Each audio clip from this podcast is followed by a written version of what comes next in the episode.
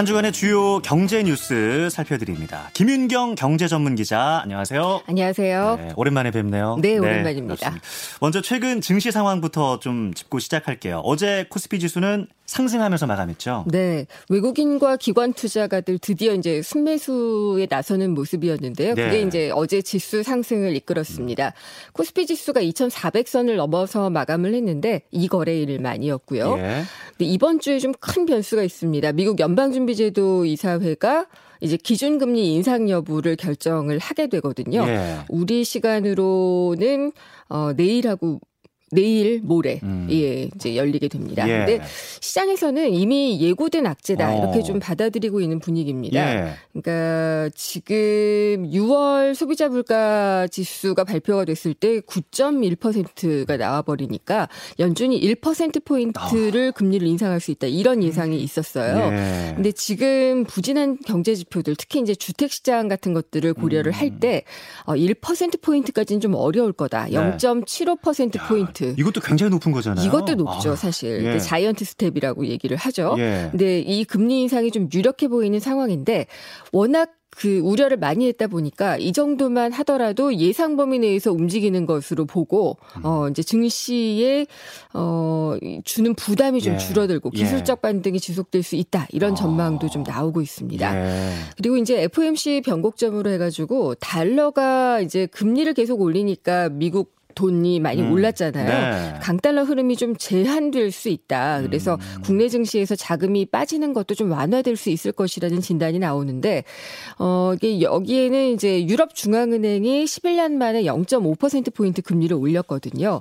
그리고 또 추가로 금리를 인상할 수 있다라고 이제 시사를 하면서 네. 유로화 가치가 오른다. 그러면 음. 유로 대비 이제 달러화 가치가 조금 떨어질 수도 있기 때문에 네. 달러 일방적인 강세가 제어될 것이라 이런 설명 long 으로도 음. 어, 증시의 반등을 조심스럽게 점치는 그런 예상들이 있습니다. 예. 근데 뭐 이번 주 발표되는 미국 소비 지표도 있고요. 또 유럽과 우리나라 이런 주요국들의 2분기 경제 성장률 이런 것들을 보면서 이제 뭐 경기 침체 가능성 이런 것들도 좀 우려를 진정시켜 줄 수 있는지 지켜볼 네. 필요가 있어 보입니다. 네. 그리고 지난주에 2022 세제 개편안 발표가 됐는데 네. 관심사는 아무래도 이제 서민들, 직장인들의 소득세 부담 이게 좀 줄어들었나 이건데 네. 좀 바뀌었나요 어떻게? 네.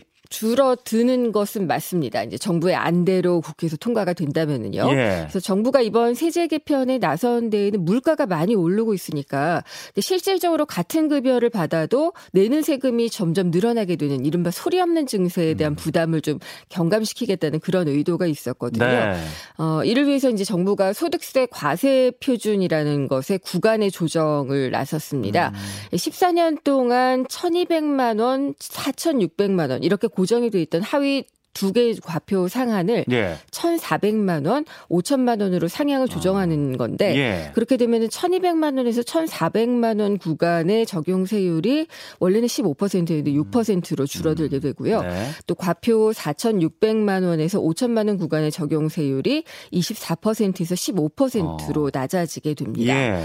그래서 이런 혜택 들을 보면은 어 과표가 1,200만 원에서 4,600만 원인 사람들은 18만 원의 감면 혜택을 좀 받게 되고요. 18만 원. 예. 예. 예. 그다음에 이제 과표가 4,600에서 8,800만 원인 사람들은 총 54만 원의 오. 수혜를 받게 됩니다. 근데 예. 사실은 그더 많이 받는 분들, 그러니까 총 급여로 치면은 음. 1억 2천만 원 받는 분들의 수혜가 더 크게 되는데 예. 이 경우에 이제 세액공제를 좀 줄이기로 해가지고 어. 어 제일 많이 혜택을 받는 분들은 과표가 4,600만 원에서 8,800만 원에 어를 받는 음. 그런 분들입니다. 예. 그리고 뭐 이 밖에도 민생 안정 차원에서 신용카드 소득공제 적용 기한을 3년 연장하기로 했고요. 네. 또 영화 관련료에 대해서도 30%의 공제율을 적용을 하게 되고 음. 또 주거비 부담 완화를 위해서 월세액에 대한 세액 공제율을 좀 상향을 하기로 했습니다. 예, 예.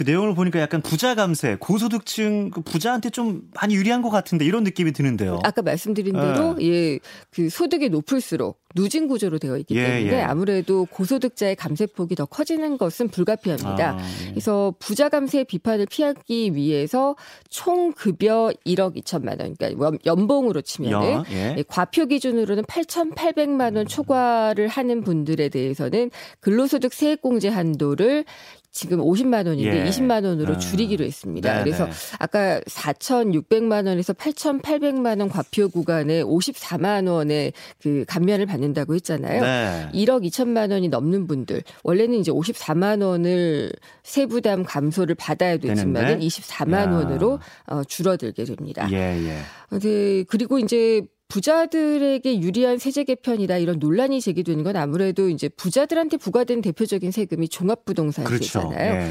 이게 감면율이 음. 평균 28%가 될 것으로 어. 지금 추정이 되고 있어요. 예. 근데 이제 근로소득세 일반 서민이나 중산층이 어, 받는 근로소득세 감면 규모는 전체 세수 대비 감면율이 2.2% 음. 정도로 추정이 됩니다. 네, 그러니까 네. 28%와 2.2% 상당히 좀 차이가 나니까 네. 어, 좀 차이 의미가 있다라는 음. 데 대해서 좀 이야기가 좀 나오고는 있죠. 예. 정부가 설명을 하기로는 어, 이제 총급여가 낮은 구간인 경우에 세 부담 경감률은 크지만 이제 경감액 자체가 크지 않기 때문에 이런 얘기들이 좀 나오고 있다. 음. 그래도 이제 경감률은 크다라는 네. 것을 좀 음. 많이 강조를 하고 있습니다. 네.